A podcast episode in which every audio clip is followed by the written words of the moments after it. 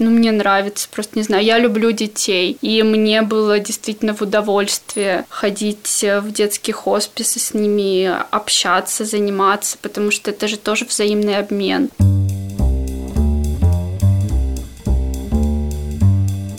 Привет! Это Нижегородская служба добровольцев. Вы слушаете подкаст «Это реальные люди». Мы рассказываем о том, как люди помогают друг другу и меняют отношение к добровольчеству. Многие современные компании занимаются корпоративным волонтерством, организуют благотворительные проекты, собирают сотрудников для похода в детские дома, больницы или дома престарелых. Я хотела рассказать об этом как о способе вовлечения в добровольчество, а потом узнала историю Даши Рубаевой. Даша работала в IT-компании в Санкт-Петербурге. Перед днем рождения одной из коллег она получила письмо из корпоративной рассылки. В письме рассказывали о будущей имениннице и в том числе упоминали, что она помогает детям просто пришла рассылка, письмо на день рождения, где на нашу сотрудницу как бы ребята собирали деньги, да, на день рождения. Там было письмо, там было, ну, как в таких рассылках обычно пишут, да, там какая она классная, какая она хорошая, давайте поздравим с днем рождения. И внизу просто была такая небольшая приписка, ну, типа, «А еще вот она, Настя помогает детям. Я думаю, так, интересно. Ну, мы как бы с ней э, до того момента не очень тесно общались. Ну, то есть я ее знала, ну, как бы не, не очень очень тесно мы с ней общались.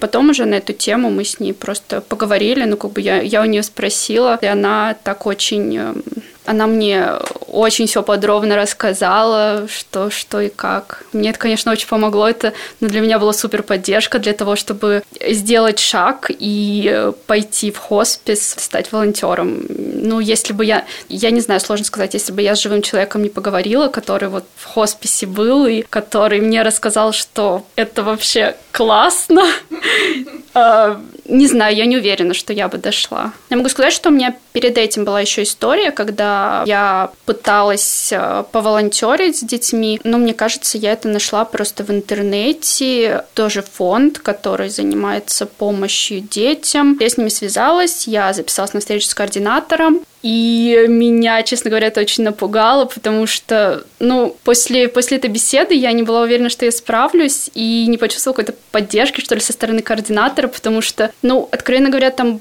была такая очень уставшая женщина, которая, ну, как бы как-то мне сухо очень объяснила, что надо делать. И вот она буквально говорит, ну, вот есть ребенок, иди помогай. И я как бы так, ну, честно говоря, я испугалась, что я как бы не справлюсь. И мы с ней договорились, что я подумаю и с ней свяжусь, но в итоге я так и не решилась перезвонить. Ну, с хосписом все было кардинально по-другому, потому что там у них сам процесс построен иначе, и, ну, то есть это такая серьезная подготовка для волонтеров, прежде чем они уже реально занимаются волонтерской деятельностью. А теперь давайте сделаем паузу и разберемся, что такое хоспис. Хосписы появляются в России медленно, поэтому и явление это не всем знакомое. Хоспис – это учреждение, которое оказывает паллиативную помощь людям. То есть э, паллиативная помощь оказывается человеку, который болен э, неизлечимым заболеванием. Паллиативная помощь – это улучшение качества жизни человека. То есть когда ну, как бы человека нельзя уже вылечить, э, но можно каким-то образом оказать ему помощь, улучшить качество его жизни. Если мы говорим о детском хосписе, ну, то, соответственно, эта помощь оказывается детям. Вообще, э, детский хоспис, он находится в историческом здании Куракина дача. Там был какой-то... Я не буду врать прям про подробности истории, но там был особняк какого-то помещика, насколько я знаю. То есть он находится в парке. Если ты не будешь знать, что это такое, ты вообще не поймешь, что это медицинское учреждение, что это вообще детский хоспис. То есть просто в парке. Там такой заборчик и стоит такой трехэтажный особнячок. И вот как бы все, от детского хосписа тебя просто отделяет небольшой забор. Там у них есть своя тоже территория с площадкой. Вот ты заходишь, там сидит охранник. Охранники там тоже все такие заряженные. Ну, в смысле, они там могут и с ребенком посидеть, и там детей оставляют, они с детьми гуляют, тоже постоянно что-то там смеются. Ну, такие все очень классные ребята. Там у них есть очень большая игровая комната с кучей всяких игрушек, с разным пространством для детей. Есть этот бассейн, который там с мячиками. Ну, плюс у них, естественно, много еще всяких э, специализированных игрушек, которые, ну, для особенных детей, да, подходят. У них там даже бассейн есть, правда, небольшой. У них есть там комната для творческих занятий, периодически проходят мастер-классы к ребятам, не знаю, там много кто приходит. Ребята много чего руками делают, не знаю, там из глины, из стекла, из чего угодно. На втором этаже там есть комната, ну, типа небольшого концертного зала, что ли. Ну, потому что иногда приезжают какие-то артисты, тоже детей развлекают. То есть ты вообще как бы слабо понимаешь, что это какое-то медицинское учреждение, потому что, ну, не знаю, там как-то все очень так весело, очень расслаблено, что ли. Там ты видишь людей, которые принимают этих детей, которые с какой-то невероятной добротой, пониманием к ним относятся, причем все, начиная от охранников, заканчивая медицинским персоналом. Это не больница в стандартном смысле, где белые стены, у интерьера нет никаких особенностей. Там у них них на стенах все разрисовано, все расписано. То есть ребенок себя чувствует, не знаю, мне кажется, комфортно, ну, по крайней мере, гораздо более комфортно, чем в обычной больнице. Ну, плюс э, с детьми постоянно находятся их родители. Вот, то есть тоже ребенок не чувствует себя изолированно от родителей, он как бы постоянно со своими близкими. У них есть стационар, там не на такое большое количество коек, а куда уже волонтеры не допускаются, и где уже находятся дети, ну, которые же умирают, которым уже жить осталось э, не так много времени, которым, ну, как бы, которым уже больно, и которые уже, ну, просто то есть они уже уходят из жизни. В этом же и суть детского хосписа, что ну, любого хосписа, что человеку, ну, как сказать, человеку помогают уйти из жизни без боли, без страха. То есть, если мы говорим о детском хосписе, э, с ребенком постоянно мама находится, ну, то есть поддерживает его. Плюс, эм, если мы говорим о хосписе, о детском хосписе, после того, как ребенок умирает, это в том числе работа психолога с родителями. Психологи продолжают какое-то время с родителями работать. Также, если говорить о детях, ну, которые находятся уже если можно так сказать, в заключительной стадии болезни, да. Там есть палаты, в, в которых находятся дети, которые, да, периодически они туда приезжают и уезжают на какое-то время. Ну, то есть там пребывают какое-то время и потом уезжают. Перед выходом к детям волонтеры проходят обучение. Куратор собирает группу и рассказывает, как устроена жизнь в хосписе и как правильно общаться с этими детьми. Но они собирают группу из желающих и проводят то, что они называют школа волонтеров. То есть это несколько встреч, где все желающие желающие стать волонтерами собираются, и представитель детского хосписа подробно все рассказывает, что такое детский хоспис, какие в хосписе есть детки, какая помощь требуется от волонтеров, как это все организовано, какие есть возможности. Ну, мне кажется, это там две или три встречи, и после этого с каждым отдельным человеком также беседует этот координатор. Ну, то есть там обсуждение, не знаю, того, чем каждый конкретный человек хочет заниматься, какие там у него есть цели, страхи. Ну, и, соответственно, я, конечно, не знаю таких случаев, но, ну, как бы по итогу этой встречи, в принципе, ну, волонтерам может быть и отказано, как сказать, в допуске к волонтерству. Если вдруг представитель хосписа почитает, что какие-то есть проблемы. До того, как я попала в детский хоспис, у меня, в принципе, мне хотелось, но у меня не было большого опыта общения с детьми. Я ей сказала о своих опасениях. Она говорит, что это просто дети.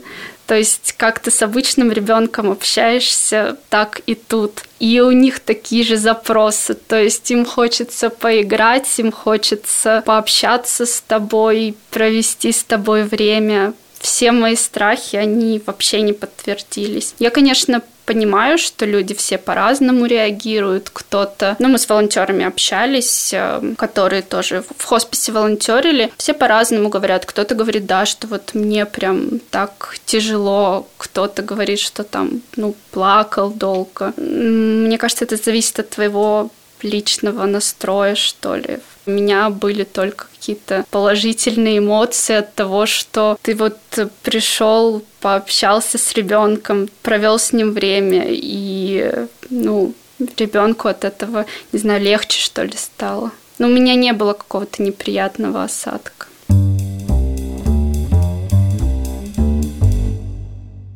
Когда мы говорим о хосписе, мне кажется, многие люди сразу думают об онкологии. Ну, мне кажется, я тоже так думала до того, как столкнулась с детским хосписом. На самом деле в хосписе в реальности очень небольшой процент детей именно с онкологическими заболеваниями. Там дети, которые больны различными генетическими заболеваниями. Я имею в виду, чем с конкретным ребенком ты занимаешься, это зависит от возможности ребенка. Естественно, от желания ребенка. Кому-то хочется поиграть, кому-то хочется почитать, кому-то хочется побегать, кому-то хочется поиграть в прятки. И вот это все в пространстве детского хосписа как бы обеспечивается силами волонтеров. То есть ты приходишь, в детскую комнату приходят дети, ну, которые, во-первых, хорошо себя чувствуют, во-вторых, они настроены там пообщаться, поиграть, и вы вот вместе классно проводите время. Это, ну, на самом деле, это просто, не знаю, там столько, столько жизни, столько эмоций, ребят все такие классные, они все так хотят пообщаться, ну, вот с людьми, из, из внешнего мира, что ли, потому что на самом деле это, ну, как бы такой очень обособленный мир, потому что дети болеют, они очень много времени проводят в больницах, они очень много времени проводят с родителями, и, ну, они между собой, естественно, не очень хорошо общаются, но волонтерам они прям супер рады. Когда ты выходишь волонтерить в такие места, как хоспис, нужно быть готовым ко всему, и в том числе к тому, что кто-то из детей, которых ты привык видеть каждые выходные, уйдет у меня до этого было представление о хосписе, э, что вот э, в хосписе, в детском хосписе, да, находятся дети, которых люди держат за ручку, да, э, читают им книжку, а дети умирают. У меня вот, вот так как-то и вышло. Действительно, была девочка, с которой мы так очень хорошо общались, и это вот была первая девочка, которая вообще в хосписе встретила, когда ты первый раз попала. И девочка с онкологией была, да, девочка-подросток. Она меня так вообще очень ну, не знаю, очень классно втянула в эту атмосферу. То есть мы с ней пообщались, она такая прям была веселая, такая общительная. Она мне там все показала в хосписе. И да, я столкнулась вот с этим моментом. Причем я вот в тот день ну, я не собиралась там быть, но в итоге я в хосписе оказалась, и меня ее мама встретила и говорит, что вот она хочет, чтобы ты ее почитала. И я как бы захожу в палату и вижу, что, ну, она уже в тяжелом состоянии, что она уже лежит. И вот действительно, я почитала книжку, она меня послушала, потом э, к ней... Э, ну, она очень хотела крыс а нет, это, это были не крысы, это были, по-моему, змеи, что ли. Она вот очень хотела на змей посмотреть. И к ней действительно пришли люди, которые принесли, ну, вот этих рептилий. Ну, бывает, то есть детям хочется, не знаю, животными пообщаться, или там клоуны какие-то э, к ним иногда приходят. Вот она хотела вот э, рептилию увидеть. И ну, это уже в ее палате было. Я тоже вот, ну, мы так с ней посидели. И как-то все, и я ушла. А потом просто через несколько дней мне сказали, что это вот был ее последний такой хороший день, когда, ну, она могла с людьми общаться. А после этого, ну, просто уже агония наступила, и все. Ну, то есть, да, я как-то была так очень потрясена этой историей. Но потом просто осталась какая-то легкая грусть.